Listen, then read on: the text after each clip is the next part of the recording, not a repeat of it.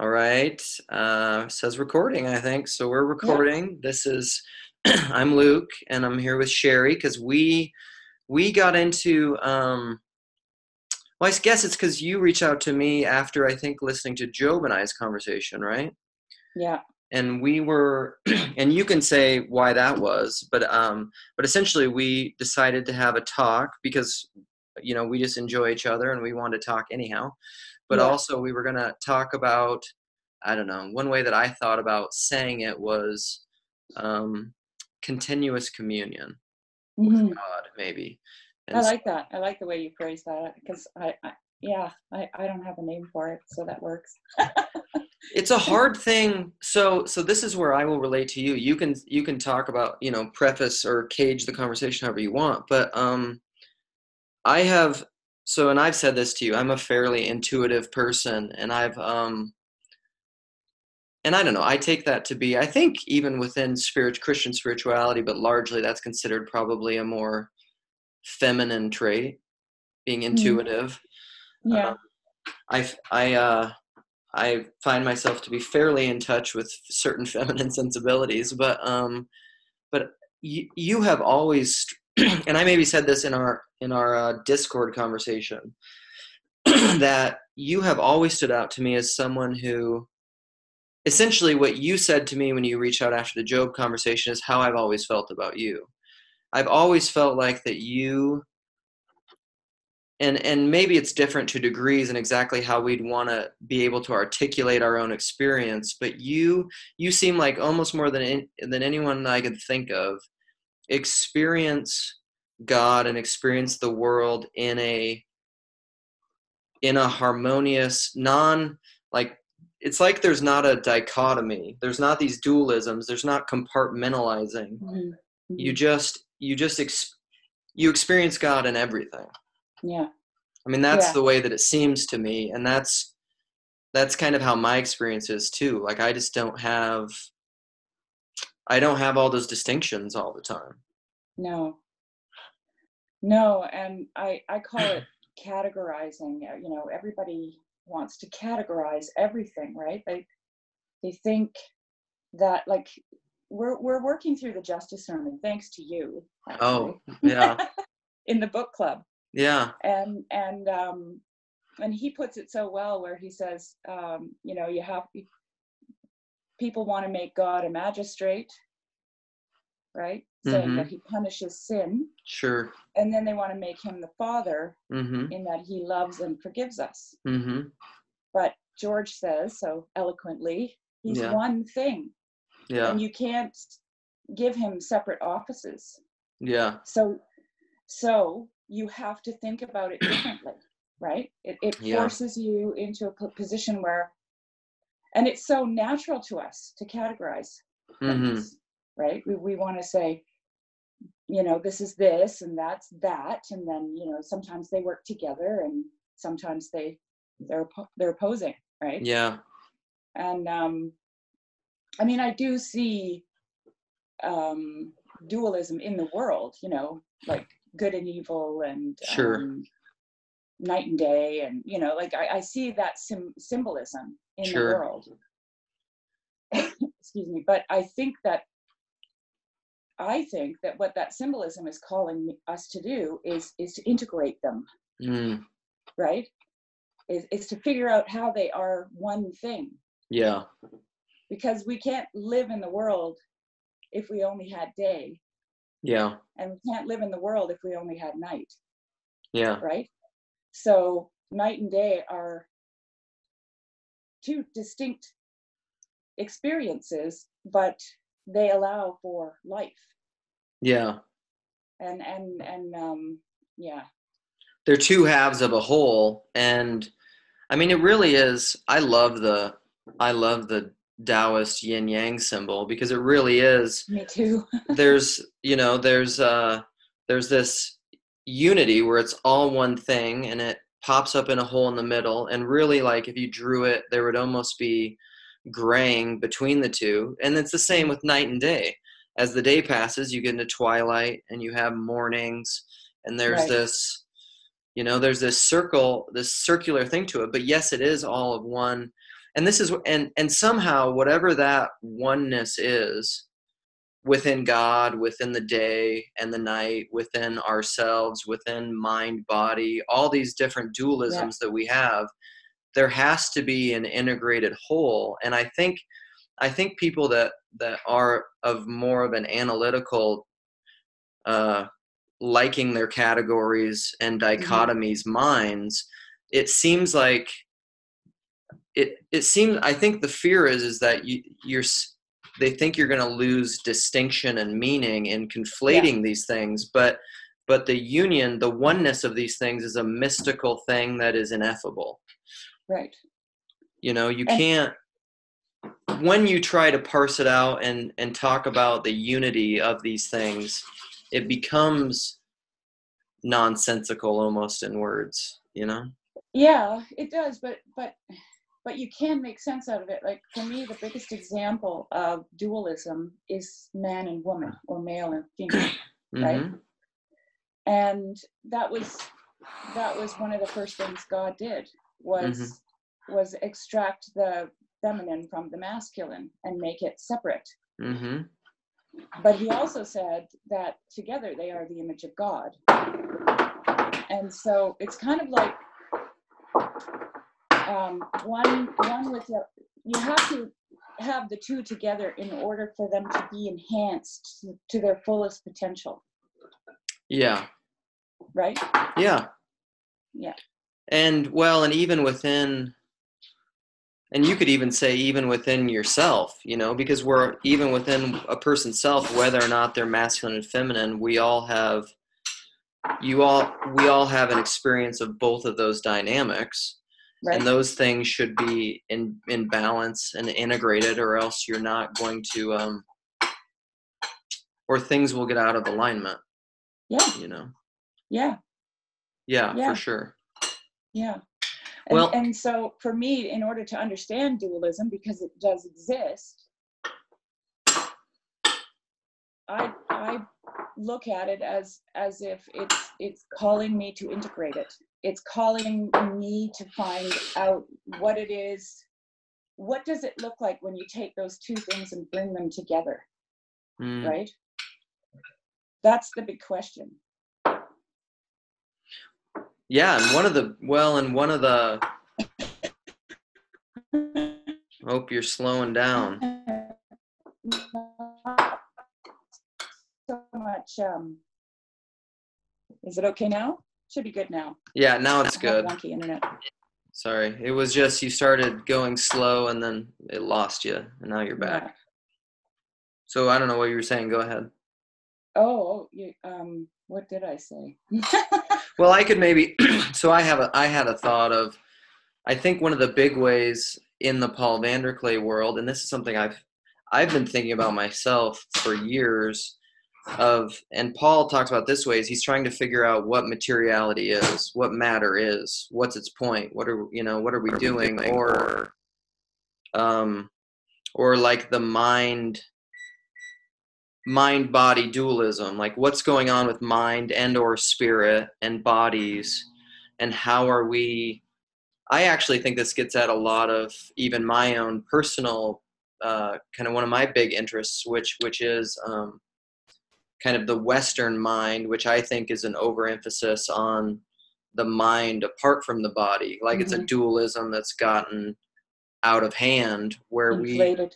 we, yeah, where we, where people, where we've um, inflated and, and, and uh, confused belief with just this mere intellectual assent apart mm-hmm. from embodied belief, which is most of what your belief is you know whether it's your elephant yeah. or all the all the things that you know that you don't even know that you know mm-hmm. you know the things that you've integrated that you are no longer that are no longer in your conscious awareness so that you can focus on something else you know that's that's a very michael polanyi who i was referencing to you but, but yeah. the way that he'd like to illustrate it is like if you ride a bike or if you play guitar or if you're cooking food or anything what allows you to do that is all these things that you have integrated into your body that you're that when you learn to ride a bike or when you learn to play guitar you're having to focus on all these things very meticulously but then you focus on them to such a degree that they get in your fingers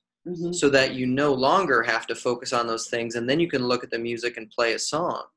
But like if you don't integrate that knowledge and embody it you can't actually play the song. Or like if you don't integrate with riding a bike you can't actually look and ride down the road or drive a car or anything and i Yeah. think what's helpful about those illustrations is and i think once you really start to meditate it and think on it most of what you know is that Yeah. most of what you know is unarticulated and integrated embodied knowledge Mhm. and so if you so all of that to say that what I think the West has done is focused only on articulated conscious focal knowledge as what we believe and I'm like, well you're excluding 99% of it, Mhm. you know? Uh, and then that's what leads to identitarianism and tribalism, which that's my whole um, position. But I think what we need to do then is so what the West needs, I think, is a reintegration of the body into the mind and and how and and we need to figure out how those things interact, which is why I think there's a resurgence of all this liturgical practice because that's what that Mhm. is. hmm hmm Yeah. Yeah, and and the thing, you know, wh- when you were talking about that, how you know, like riding a bike, for example, we we even use that as a cliche. You know, it's like it's like it's like riding a bike, right? You, you- you can not do it for 20 years and then jump on and do it. Yeah, you don't forget it because it's Yeah. not here. It's ingrained, yeah, Mhm. and and and uh, but because of that, we tend to minimize that, right? We minimize Sure. it because it's not something that we can. It's not graspable. Yeah. And Well, and it's um, not it's not it doesn't appeal to the ego. This is why I call it the egoic intellect. right. Like no one cares about that kind of knowledge because you can't you can't throw it around and virtue signal with it. Right. But what, what? How are you gonna? How are you gonna move in the world without it? Right. Uh, exactly. Yeah, exactly. Or actually be virtuous. yeah, you'd be reinventing the wheel every time you got up every morning. It would be Yep. Groundhog Day over and over again, right? Yeah. Yeah.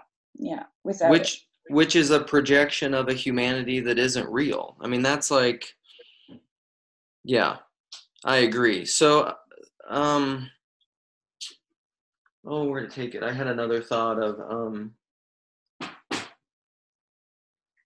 the mind body dualism thing but so maybe what we could talk about too is uh, something that we've talked about a little bit is and i think of it this way we could maybe bring in um like the divine feminine because that's something we've interacted with about um and i, I don't know what that i love that um uh rilke quote of uh or if that's how you say it you know better than me probably Rilke. Rilke, yeah, um, about, but it's essentially he has like just that sentence about how the the feminine is so important, and I truly think that it is because maybe I would say it this way because the, I think what the egoic, I think the mind, and maybe this isn't true symbolically. I need someone who understands symbolism more than me.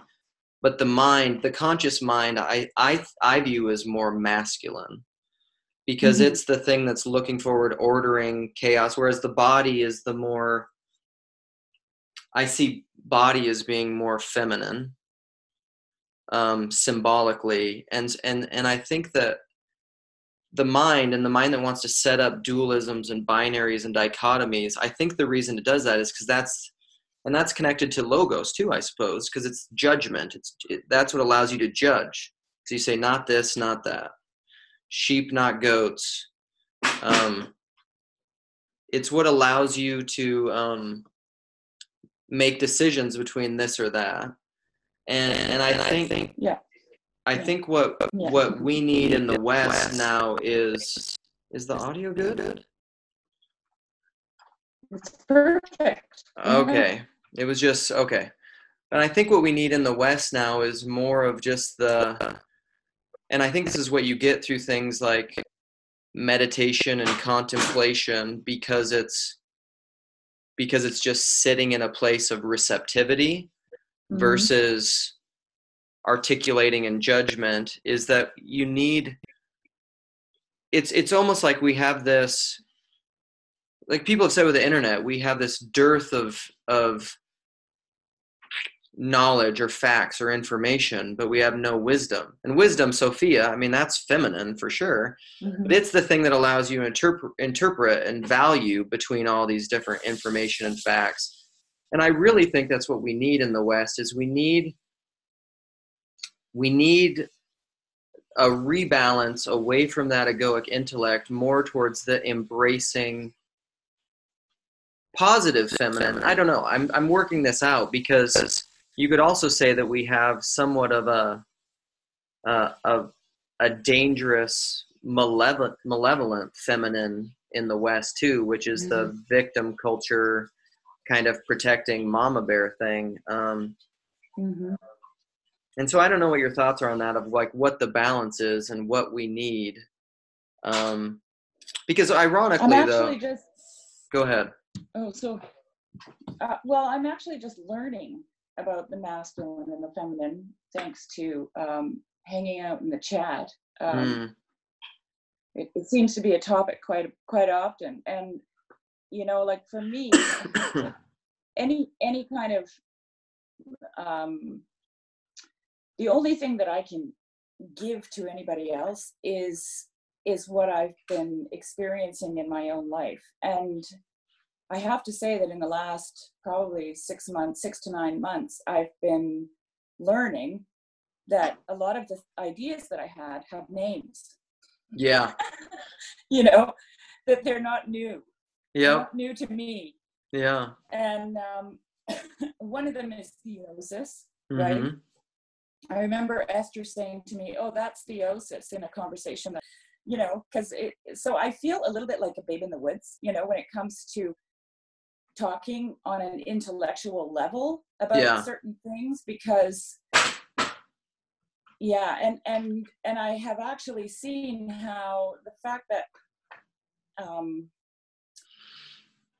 that I I see the two as a whole, or I live the two as a whole, and I have for most of my life. Um,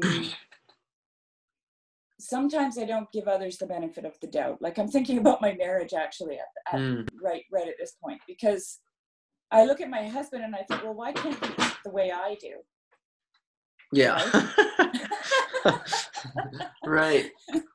and um and it just it seems like i mean we probably all do that to a certain extent you know like we have our our you know our rose colored glasses or whatever you want to call them on Yeah. and and and we see the world in a certain way but i can see the world the way he sees it and i can see the world from my perspective and then i Mhm. can try to ki- kind of you know come to a sort of consensus in Yeah. those, i- you know those two two separate things and um and he he's just not intuitive he, he's not an intuitive person right Yeah. and um uh, what was it where was it going with this so i guess yeah so i'm learning about the masculine and the feminine and it's some, something that i've been thinking about for the last few days actually is maybe it's unfair of me to expect someone to be as integrated let's say right to to Mm. have you know to have all you know that much perspective on life because they just aren't wired that way like I, i'm sure Mm. people you know that are open to learning can learn and Yeah. can and can you know expand their frame if you want to say it like that Yeah. um, but um,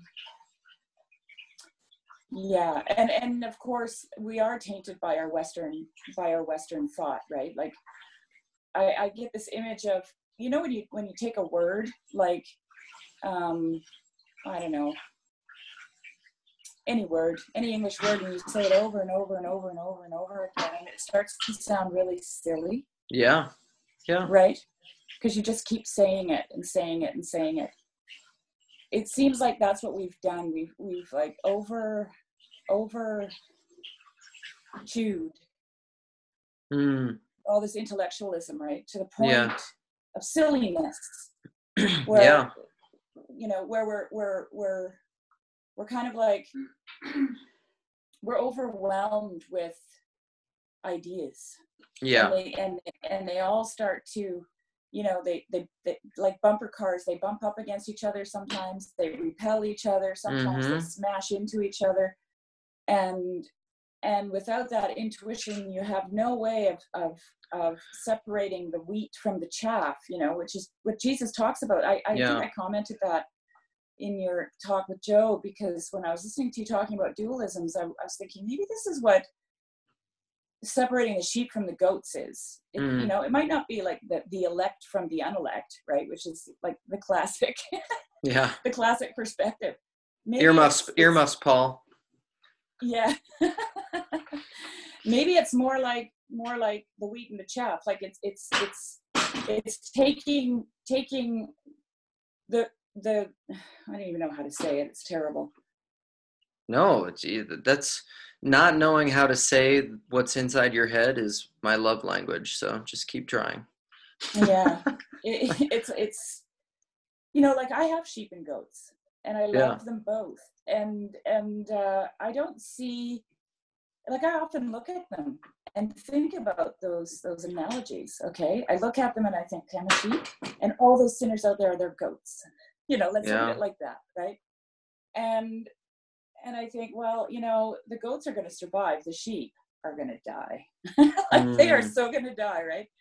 One of, one of my veterinary friends said sheep love to die you know that's what they do they just yeah, they're not they're not the most uh, robust, tough no animal. and goats, goats goats are tough you know and i i actually admire that in them and and um we were talking on the chat last night um i think it was matt yeah matt was reading a devotional that he had read about when jesus taught the lord's prayer in luke to the disciples he said he used a, an analogy of waking a friend in the night Mm, and asking this friend for something, right?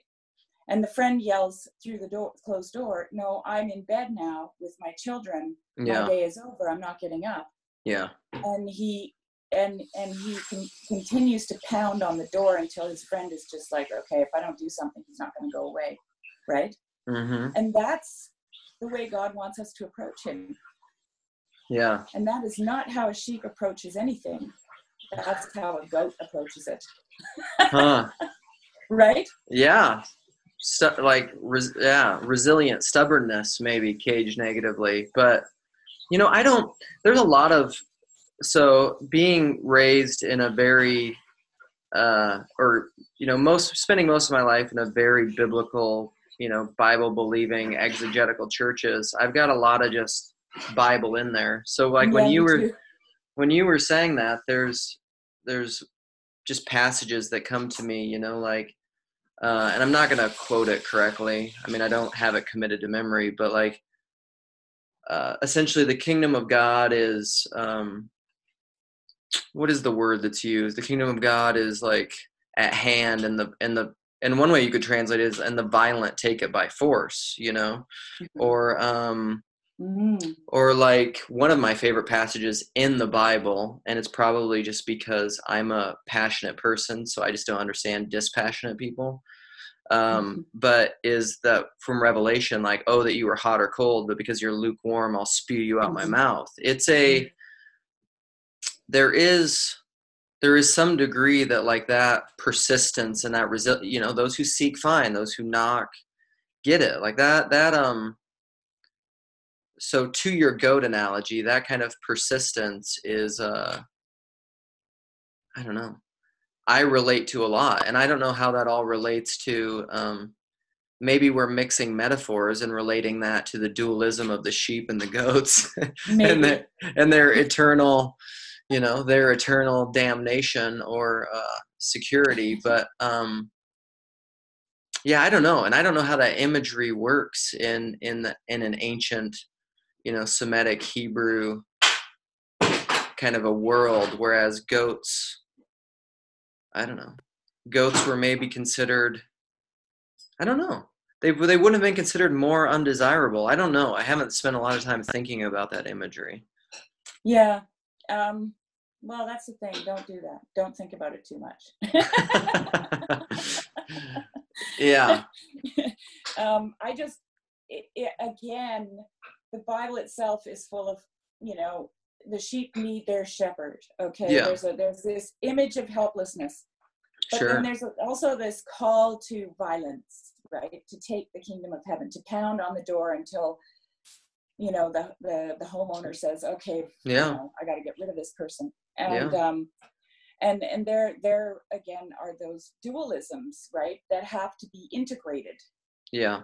They they have to be integrated. So there's a way. There's not one way to approach God Right.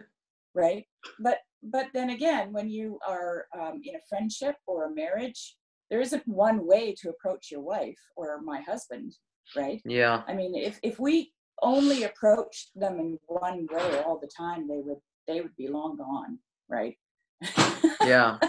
Or they would be bored. You know, it's too predictable. It's too boring. right. I mean, that reminds me of. Well, and this is probably related, but that's. I think. I think I remember Jordan Peterson hearing, and this was always. This was a helpful, practical bit of information for me that somewhere in a healthy relationship, the balance is between um, the ratio of five to one uh, positive to negative interactions and 12 to 1 he said you got to keep it in that window because if he says if you get less than 5 to 1 your interact your the overall um i don't know what you'd call it, the the space between you the energy between you is much too negative and Mhm. people can't handle it and they don't like it. It's too it's too ma- too judgmental maybe too masculine we could say it that way as Mhm. speaking of the dualism. But then if it gets to be 12 to 1 where it's positive to negative people are like oh you're boring. You're a pushover. It's like you're not even Yeah. there. Right. So like what's the good you know? What's you know you're not it's not exciting. It's not it's not pushing on me. It's not stretching. And people want to live somewhere in that middle. Mhm. and you get so it's almost like i guess that's maybe a, a helpful way to illustrate where i think the west is now and I, I think actually the movie the joker that i love so much gets at this is we're too much we're well beyond the five to one at least culturally and societally. Mhm. we're we're in the i don't know positive to negative interactions. We're maybe like i don't know and maybe this is just the cynic or the pessimist in me but it seems like we're maybe like five to one negative to positive interactions. Yeah yeah. You know um and that's just not sustainable. No no. Um no. and so i think Yeah. that's where we need that movement toward the open embrace. So the reason i think of that is um i went to a a local lecture here in minneapolis a couple weeks ago. So there's this guy i don't are you familiar with the enneagram at all? Have you heard of that? No. Well it's this um it's for lack of a better term it's kind of a personality tool it's a it's actually really ancient and has spiritual roots but the, the basic idea is there's nine basic personality types hence in enneagram and and they all have different names and it, it's actually really helpful i think in in your own self understanding and awareness and kind of a psychoanalysis jungian psycho- Yeah. psychological type way but um so there was a guy who came up who's primarily known as an enneagram teacher and he's written some books on it. But the conference was actually on uh, meditation and contemplation and things and kind of a rediscovery of those things in the west. And uh and i think that's how he that's how he defined uh contemplation and meditation was basically just like sitting sitting in the loving embrace of god. Hmm um, because he said, and I, I actually, if this ends up getting posted, and if they've, and they maybe recorded it. I know they recorded. It's a, it's this thing, that ongoing faith and life thing in my town, and so they maybe recorded it. It might end up on YouTube, but he kept, he made the point that he said a lot of people think, and particularly in the West, you know, we think of meditation as like doing something like you got to Right. meditate on scripture you got to do something it's this active engagement with the mind but he's but that's that's a very masculine hmm impulse and he said "Me- I like to think of meditation as just like sitting in the open embrace of God. And he says for a lot of people who grew up within certain maybe conservative traditions, that seems like a scary thing. Cause like, and I grew up, my mom used to say this stuff to me all the time. Like, if you just empty your mind and open yourself up, like who knows what you're opening it up. And he's, but he's like, that, that Right, comes, right. he's like, that just comes out of a, of an impulse of fear. It's almost like, it's almost like you're too afraid to to shut down your active judging mind because Yeah. because you don't have enough faith to let God be in control there. Like I got to stay in control. Yeah. Like we can't let God be in control. You know, that Yeah. would be a really terrifying thing. But but I actually think that's what we need. Yes. Yeah. I yeah, I was I was just thinking about um, you know, what we just previously talked about, all these dualisms and integrating them. I think the best way to integrate them um like um y- yep, I'm pretty practical, so it's not practical for me to take time out and meditate. You know, Sure. it's not practical for me to you know set aside this you know actually i i actually what i actually feel like is i, I set myself up for defeat when i do Mm. that because every time i'm not able to i have not been successful Yeah. which then in turn makes me feel guilty and you know and Judgment. on and on it goes yeah Yeah. and then and then we're off right Yeah. um the idea of of living in the loving embrace of god is to me living in the moment Yeah. right? It's it's what Jesus says when he says, "Don't worry about tomorrow." Right? Yeah. Sufficient for today is the evil thereof, or something to that. Yeah. To that Yep. effect. Yep. And um, and it doesn't mean that we have to be, you know, stupid or or um, you know, irresponsible in, Yeah. in our in our lifestyle because I'm not that.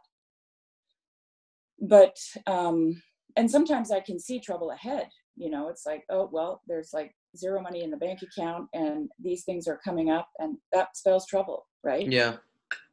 But living in the moment is knowing that, and I've said this to my kids. My father owns the cattle on a thousand hills, right?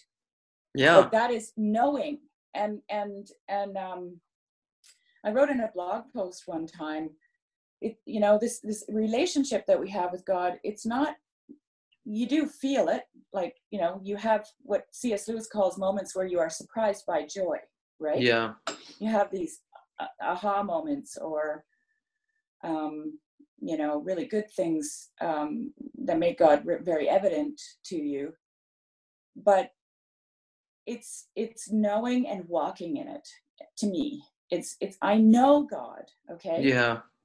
I i know what what what he wants and i have had times in my life where i made the wrong choices because i wasn't thinking about him i wasn't thinking clearly right Yeah.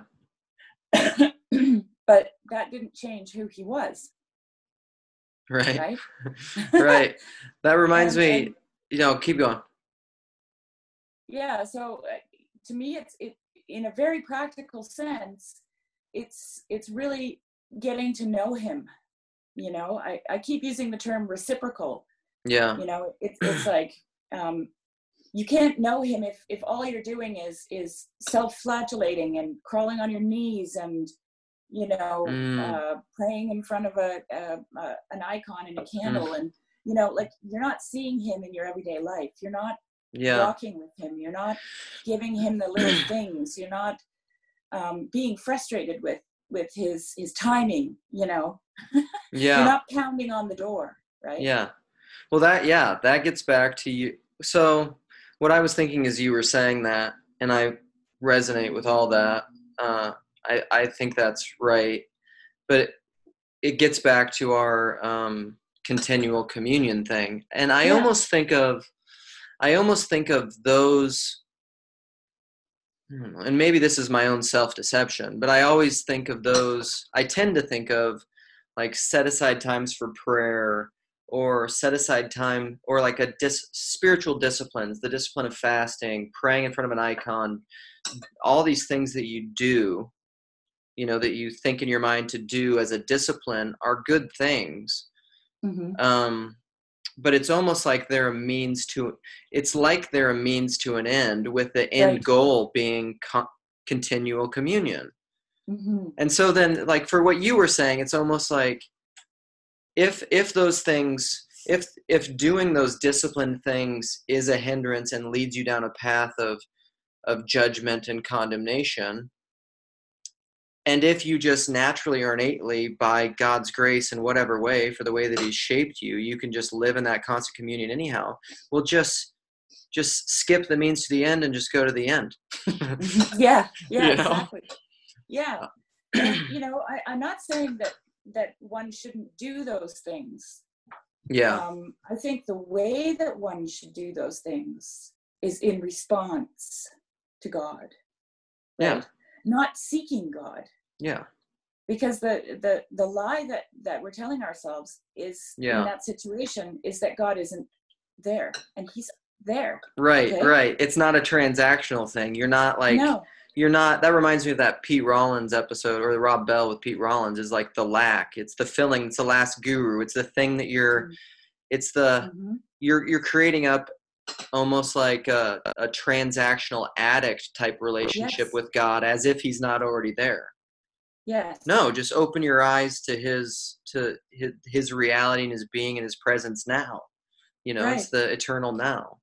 yeah and and and when you do that and and you become transfixed on an icon because you're you're reveling in who god is awesome right. Right. but but if you run to the icon to find god you, you ran right past him Sure. Right Sure. And this is where and and I don't know, there's maybe a so you could maybe think of it this way is sometimes I- almost probably think of it as in like a law and a spirit thing. It's almost like what what you're advocating or we're advocating is is life according to the spirit where you're no longer doing these mechanistic simple things to to try to meet God. You're not going to the temple. You're not sacrificing. You're not fulfilling all these things. But but those things are meant to be, and this is what Saint Paul says. Those things are meant to be the pedagogue, the school teacher that teaches you how to be a grown up adult, where you no longer.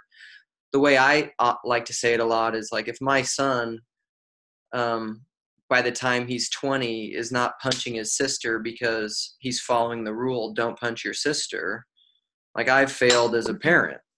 Like there's nothing wrong with that Mhm. law. There's nothing wrong with that discipline but the goal is No. communion which transcends law. It doesn't negate Right. law. It doesn't say the law isn't valuable. And so all that to say that i think there are people there are going to be people who just who just aren't there yet who just can't for whatever reason. And sometimes that's me who just can't for whatever reason get to the con- the the continual communion. And so they're going to Mhm. need they're going to need those disciplines or those laws or those rules to train them in a, in a in a practice that hopefully is going to lead there. Like hopefully they don't become the stumbling block in and of themselves because then that's legalism. Um or witchcraft or yeah or witchcraft right. I mean but you i guess i'm just trying to say to people like i don't want to i don't want people to hear this and feel judgment because no i don't either. because they just can't because there's no sense you can't fake it. No. You know like you're either there or you're not. No, and that's why I say, from a really practical point of view, um, living in the moment is is is a thing you can do, right? Um, and it doesn't require you to set aside time for it. It is it is how you live.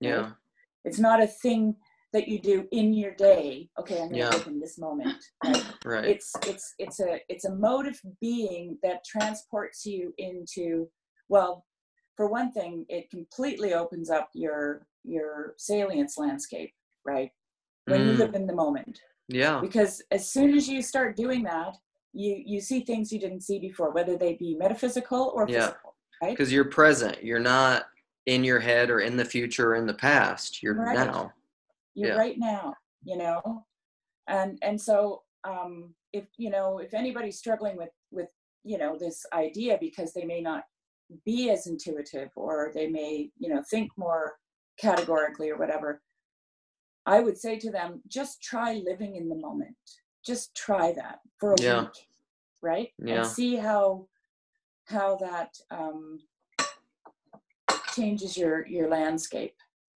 and and um and and what ends up happening is everything everything because the because everything tells you who god is right in the world around you you know the natural world it it it it reveals god hmm and so when you start to live in it yeah. by moment by moment god is constantly being revealed to you Yeah. and and and then you start the dialogue Yeah. you know with him and Yeah. and um and and yeah and that's kind of it's not rocket science but it's also not it's not what we do right as as human beings it's not our first thing that that Yeah. we want to go out and do we want to we want to take things apart Yeah. you know you have children you've seen them Yeah. give them a nice little toy and then they take a hammer to it and see how it works right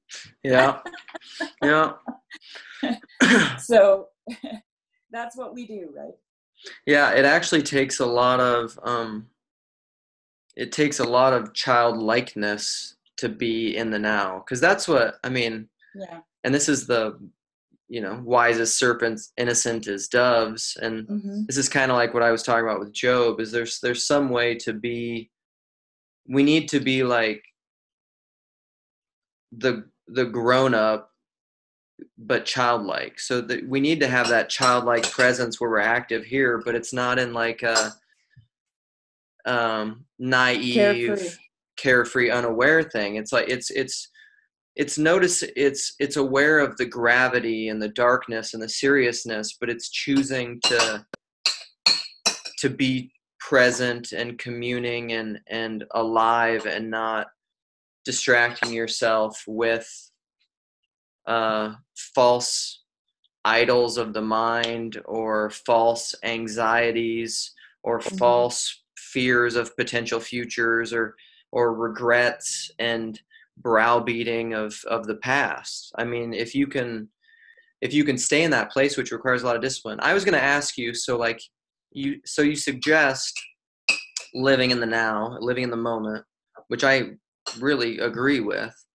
What what would you offer and because you're so practical what would you offer for practical advice for someone who just feels like they can't do that because i feel like there's probably a lot of people who Mhm. who are um like I, I just think of people that are prone to anxiety or prone to really being in their head. They don't know like you could s- you I, I imagine you just telling someone like live in the moment and they're yeah. just like Yeah. how? I know. which which is hard because it seems so simple right? not- yeah no that's why i said it, it it's not rocket science but it's also not what we do right? We, we Right. live in our heads and um and i did it for many years and it and it caused me a lot of anxiety actually.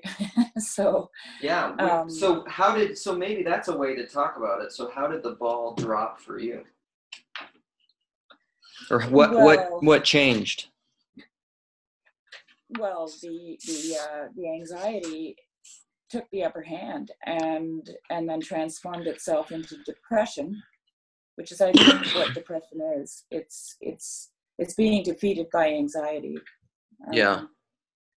um, um and and then i you know I, I took drastic measures in my life to solve my problem and, and they were just not not the right choices. Mm, and um, I was I said to somebody, you know, I don't wish my experience on anyone, but for me, if I let things get out of hand, if I go into that mode of anxiety and thinking about all the little things and you know worrying about everything, it's a matter of life and death, right? mm, I- In a in a real way. Like, yeah I went I went there Mm. and and so there's enough um, respect for that that I won't go there anymore. I, I won't I won't do it. Now I'm not saying that's the only way to get there, but that's how Yeah. I got there. And um, so how did you break the how did you break the addiction because I, I understand you saying like you just won't go there anymore because you saw the fear was it just something as is it just as straightforward as you you saw like you went deep enough in the hole that you saw the end like ex, existentially that that Mhm. it scared you so much that that's the thing that allowed you to just stop the habit or the that addiction wasn't anxiety necessarily yeah that wasn't necessarily it actually what what what really changed was that i i love i, I learned to value myself the Mm. way god values me right so and i I've, I've i've said this on the chat and i've said this to lots of people we we need to look at ourselves um, and have compassion for our shortcomings. You know we need to see that person um, angry and frustrated and put our arm around them and say it's okay i understand you know and tomorrow will be better. And let's just get through these next few minutes right yeah. And um, and you're not a bad person. You're not bad. You're okay you know? And um yeah you know i had um i had a nurse say to me one time if you had a friend who felt about herself the way that you feel about yourself would you speak to her the way you speak to yourself? And i was like no you know like it was like Yeah. of course not. I can i can talk to me like that but i would never talk to a friend like that right? Yeah. Um, and she said well why why are you treating yourself like that? Yeah. Right? And and that was that was really really enlightening to me you know? Because i i had to i had to see myself as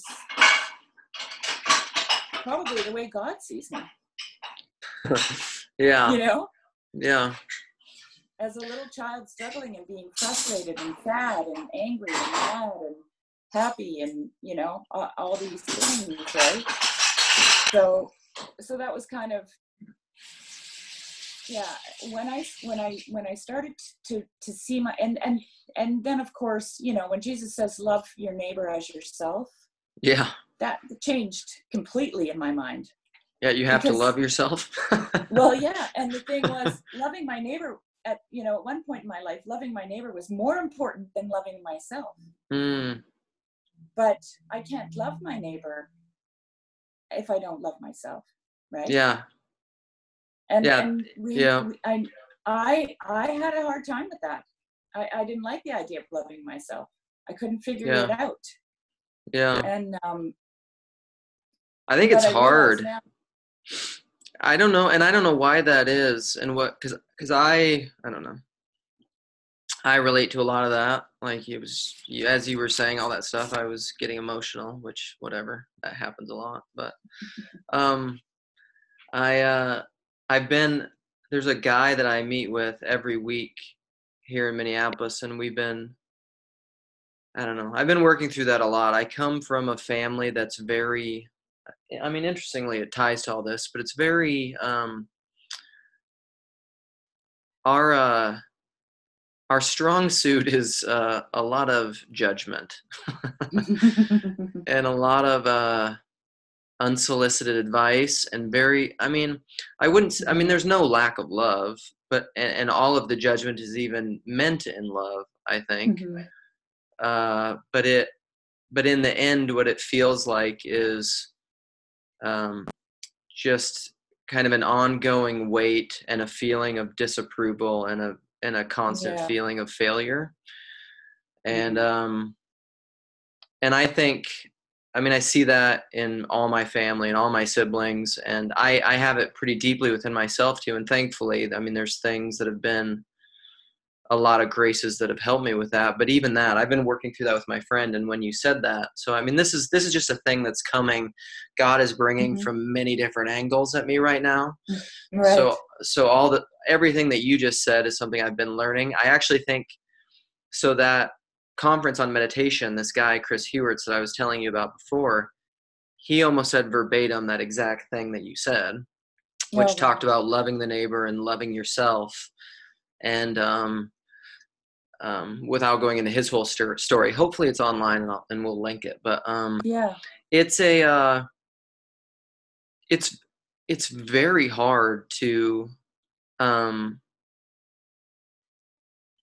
I don't know. There's something about me or my culture, my upbringing, whether it's family, societal. I don't know. I mean, there's a lot of ways that I could come at it and diagnose it.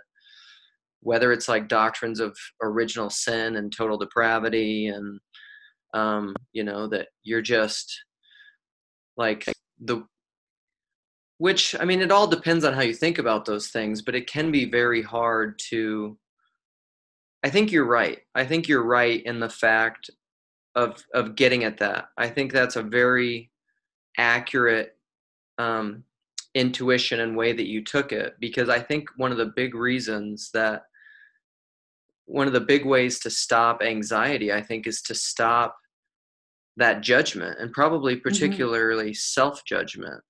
And the and Mhm. the only way to do that is to love yourself and to love yourself and to see yourself the way that God sees you Mhm. um, and that's you know back to macdonald again is that ultimately at the Yeah. end is that judgment and mercy are the same thing Yes. and if you want to divorce those and if you want to get into a duality with that you'll misunderstand god Yes, and that's why this whole idea, and I don't want to, I, I don't want to bring it up, but I, at the same time, I'm going to.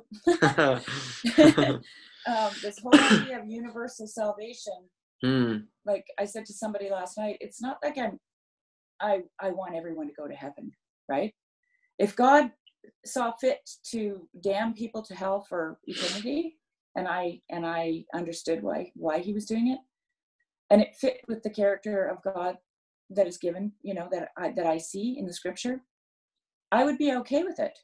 I would I would have to align myself with it.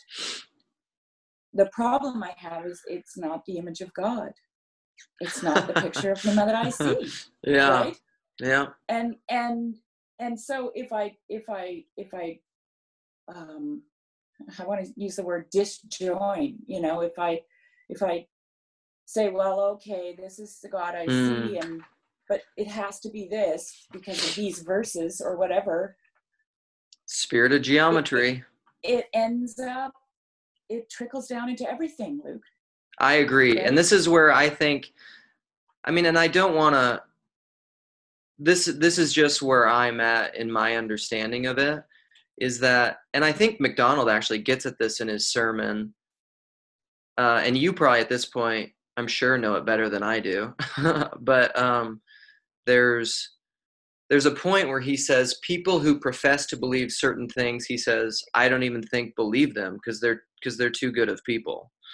Right. Um, and and that's almost where I'm at when it comes to universal salvation and hell and things. Is that I understand people who who w- won't affirm universalism and why they don't affirm it. yeah but in but in the end, I would almost say it this way: is that in the end, I think it's a rationalization. Yeah. and, and I think ultimately they know better. And I mean, and I'll just I'll be so bold as to say is that if I think that they really did, so I'll, I'll bring in two things. I think if they really, and maybe this seems self righteous, but if they really did what Jordan Peterson said, which is tell the truth or at least don't lie, I think if they stopped lying to themselves, which rationalization is a form of lying, Mhm. and if they were really in line with their true authenticity, did you watch Julian and Nick's talk? Not yet Okay. yet. Well, there's a there's a section, and I time stamped it in my comment at the bottom Yeah. because I love that talk so much. But there's a point of where they talk about authenticity that I think is it's one of the best discussions around authenticity that I've ever heard. But it's ultimately the way that I would say it is that ultimately that like true authenticity is not true authenticity is being true to yourself transcendent of time So it's not being Mhm. selfish and petulant and No. and um and being authentic to like set up really destructive habits in your life. That's not authenticity. That's being a petulant child. Yeah. True authenticity is is when the universal and the particular meet. It's when that Mhm. duality doesn't meet. When you're so when you're being truly authentic, you're being you're being obedient to God because it's the same thing. Right. And and I think I think when someone is being truly authentic and they're not lying to themselves anymore and they're not rationalizing, I and this is where I would agree with George MacDonald and David Bentley Hart. At least I can't see how you can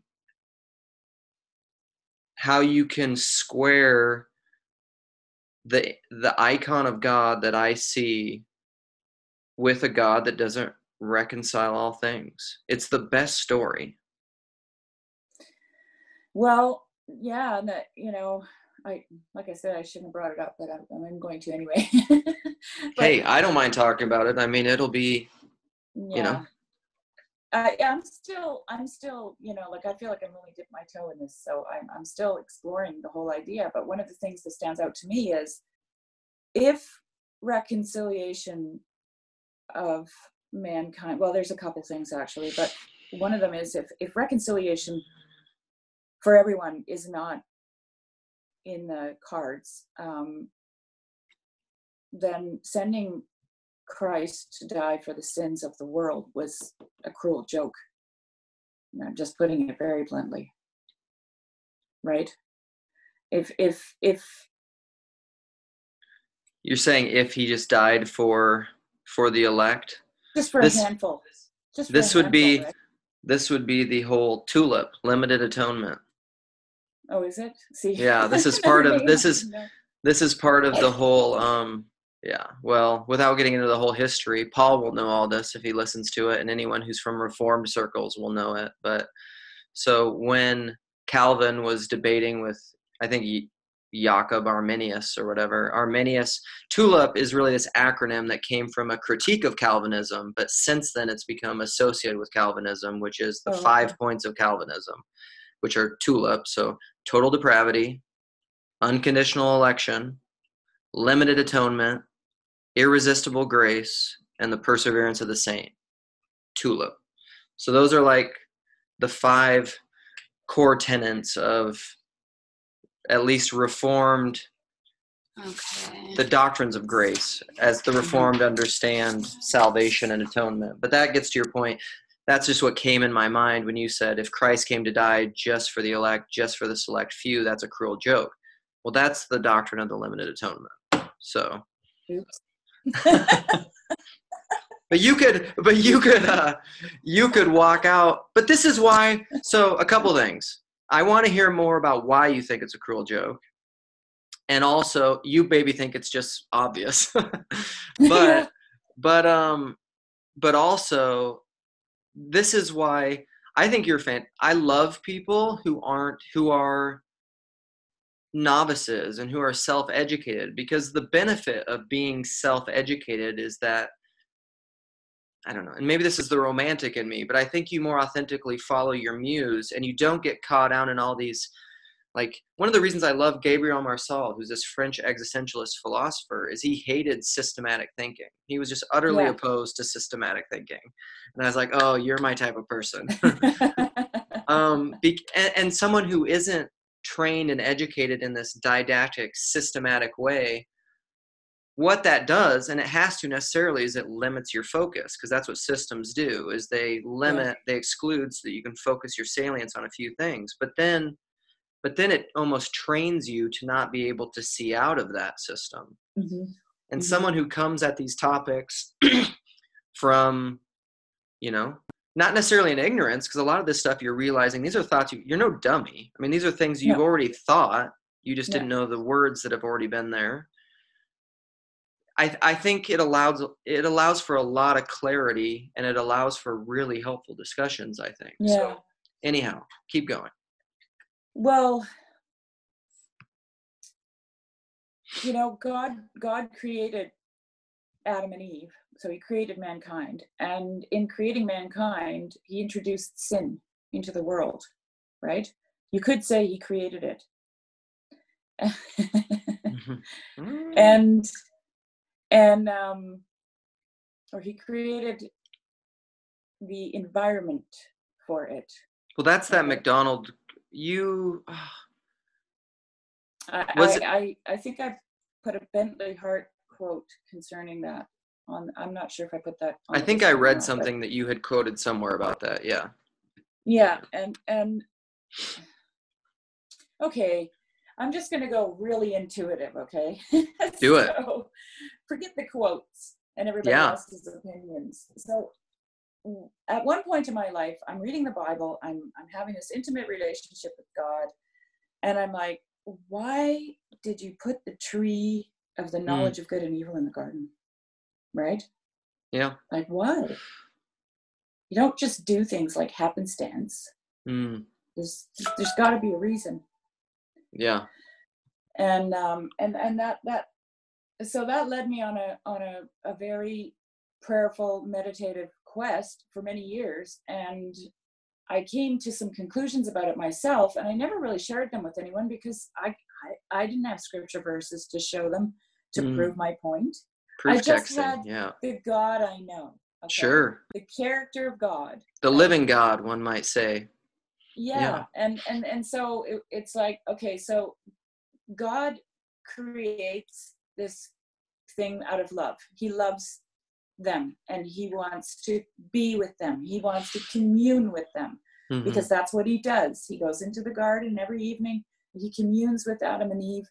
And um and then at some point they they they do the thing that he asked them not to do and then they get tossed out of the garden right? And in my mind that that was the plan okay? The plan was to redeem us okay? He wanted to have us in a state of being in which we could be fully integrated with him forever and he would never lose us again. Yeah. okay? Satan rebelled and fell. The chance because god loves free will okay? He wants things to make choices to be with him but he and, and so he he made us he gave us a choice he gave us another choice he redeemed us Hmm. right and that put us in a position to freely move to him towards him Yeah. forever and be in in communion with him forever i'm, I'm skipping a whole bunch of Yeah. stuff other things that i thought because i don't think they're important but Okay. but um and so if that wasn't the plan that you know that this this thing that he made that this creature that he loves god doesn't love anyone any less right? Like he loves everyone. He is love okay? Like Yeah. he he he's love Well, that So- reminds me, yeah, MacDonald, like he's infinite and all of his attributes are infinite. And if he loves, he loves He infinitely. loves. Yeah. Yes. Yeah. And and um you know, the orthodox idea, which I'm learning right now, and and what George MacDonald is describing as the consuming fire of God being his inexorable love. Yeah. I'm just like, yes, yes. Yeah. Yes, that's it. That's what Yeah. it is, right?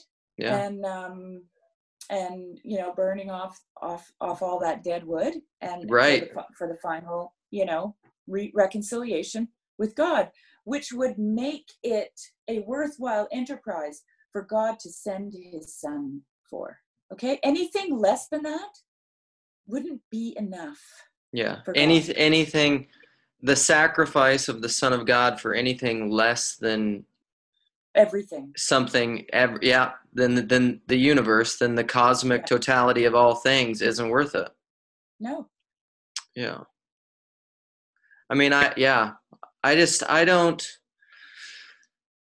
I mean, I don't like to become, I don't know, apparently someone was telling me recently in David Bentley Hart's book that he um he comes down pretty pretty firmly. I mean, in in classic David Bentley Hart style, pretty. Mhm. Uh, he's pr- he's not afraid to mince words, Yeah. um, but he apparently comes down really hard of even against like a hopeful universalist. I think my friend said it this way, and I don't know if he what he says exactly, but he said something like he calls even hopeful universalists just lacking the courage of their convictions.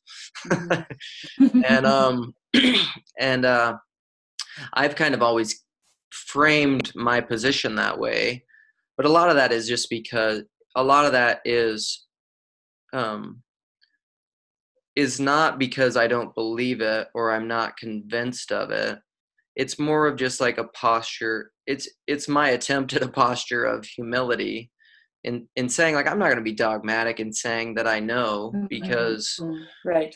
because I mean I I just can't. But but but if you ask me, do I believe in universal salvation and how I mean, I don't know. I said it to my friend this way and maybe this was hyperbole, but I was but I just said I believe it about as firmly as I believe that I'm sitting here. you know? Um Yeah. so yeah, and could I be wrong? But you know, there's no I also know that there's no um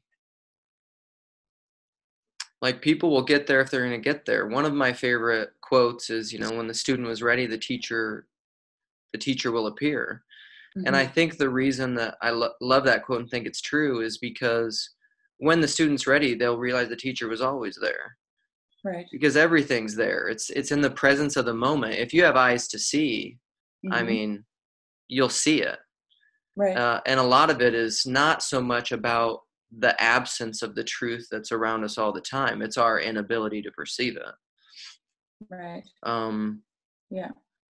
so I don't know. Yeah. And you know, like George MacDonald says, if if you know, I would never sit a man down and tell him that this is the position that he needs to take. Right. Yeah. Right. But if you ask me, this is the Yeah. position that I'm taking. Right. Right. That Uh, whole David cir- Bentley Hart also forwarded that book, Luke, by saying that it'll probably be the last book he ever writes. really, huh? Yeah and I think that's because he'll lose credibility because of it, right? Because of his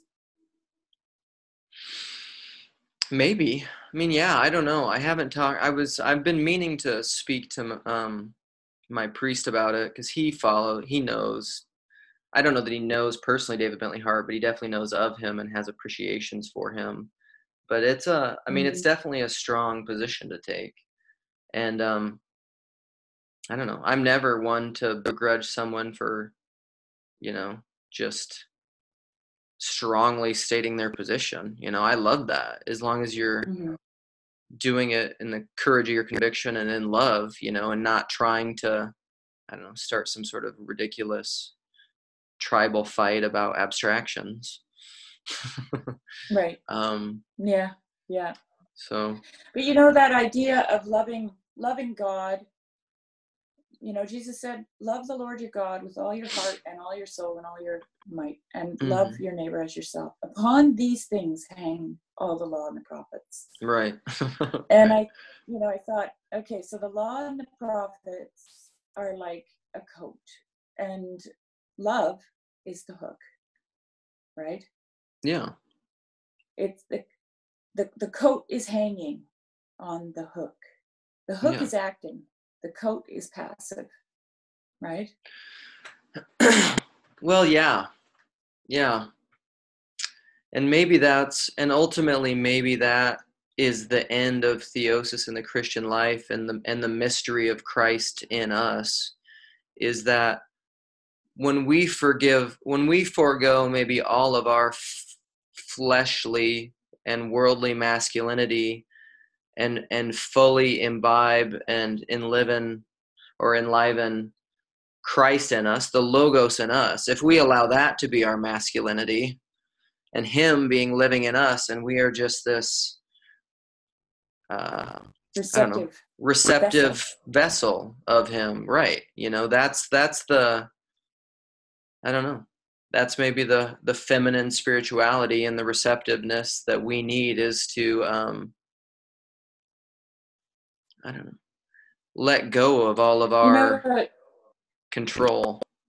You know the the thing that that strikes me too, um, reading having read Barfield. Not I haven't finished reading Barfield, but started Yeah. reading Barfield. Um, he talks about original participation and final participation, and he Yeah. talks about the fact that this dis, the dissolution between the two, that that stretch of time between original and final, is a is a dissolution, right? Like it's when the two Mm, the the original participation with the metaphysical is is dissolved right it mm-hmm. becomes separated Yeah. um but he says barfield says that is a necessary evil okay we have to go through that in order to get to final participation Yeah. I think that. Yeah.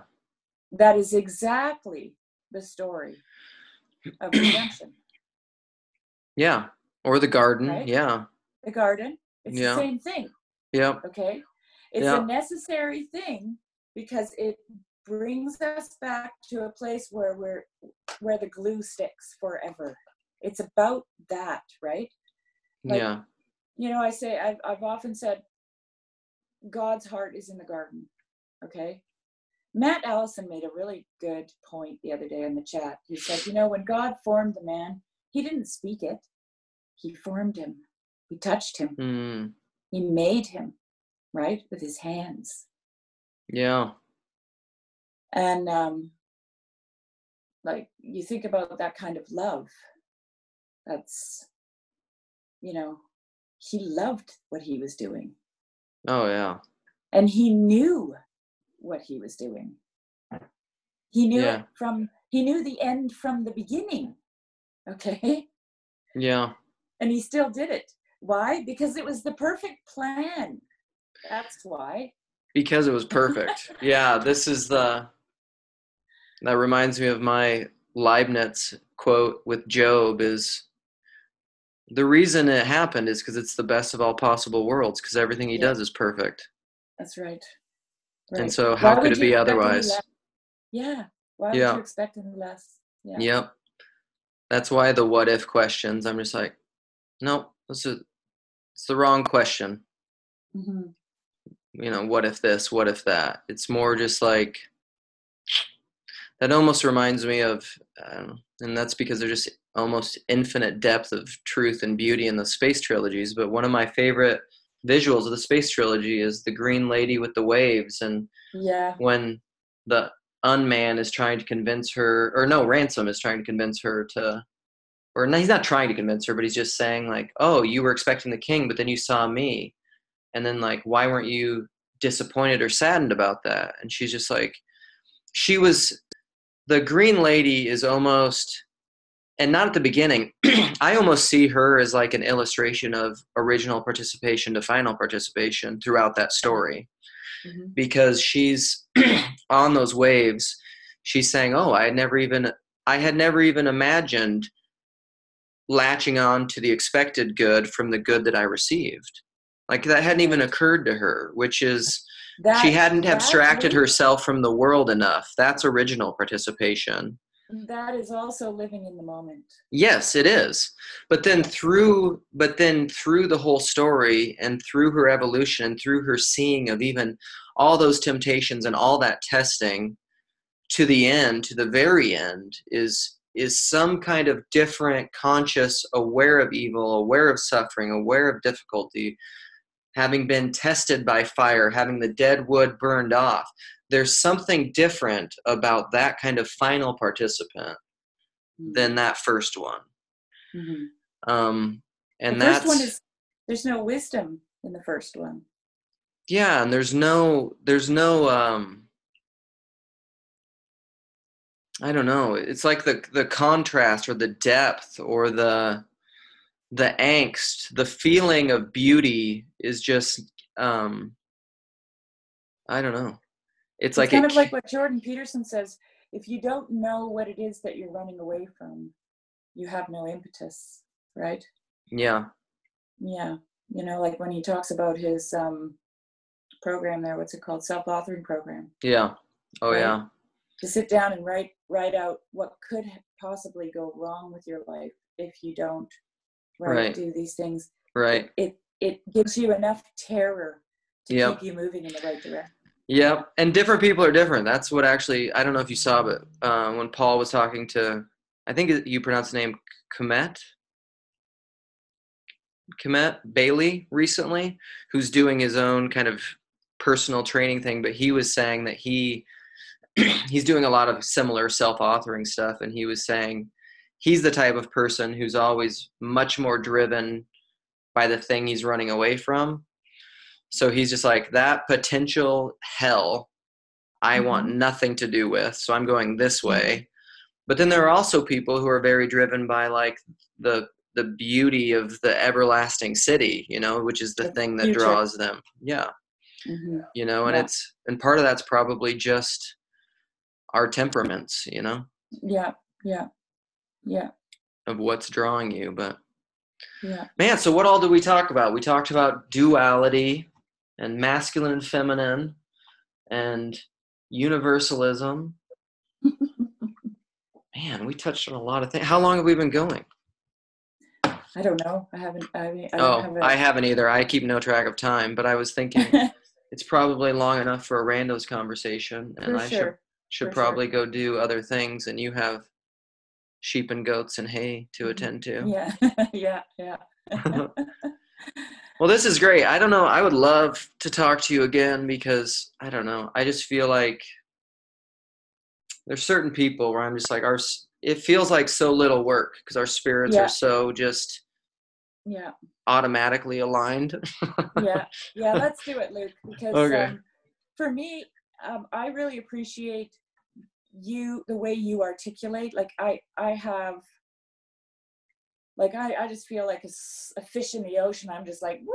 This is so beautiful. You know, I don't know how to say it any other way. oh.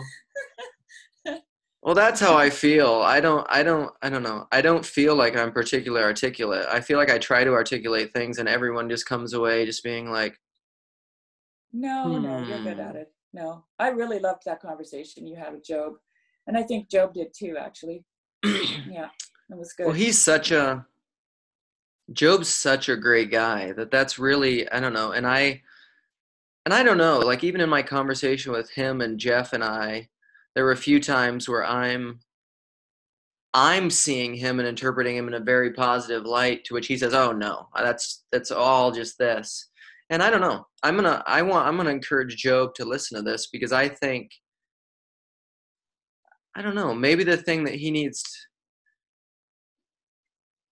to hear is your whole um, self-love thing. Because i don't Mm, because I, don't know. It's almost like i want i want job to see himself the way i see him. I think he's fantastic. Mhm.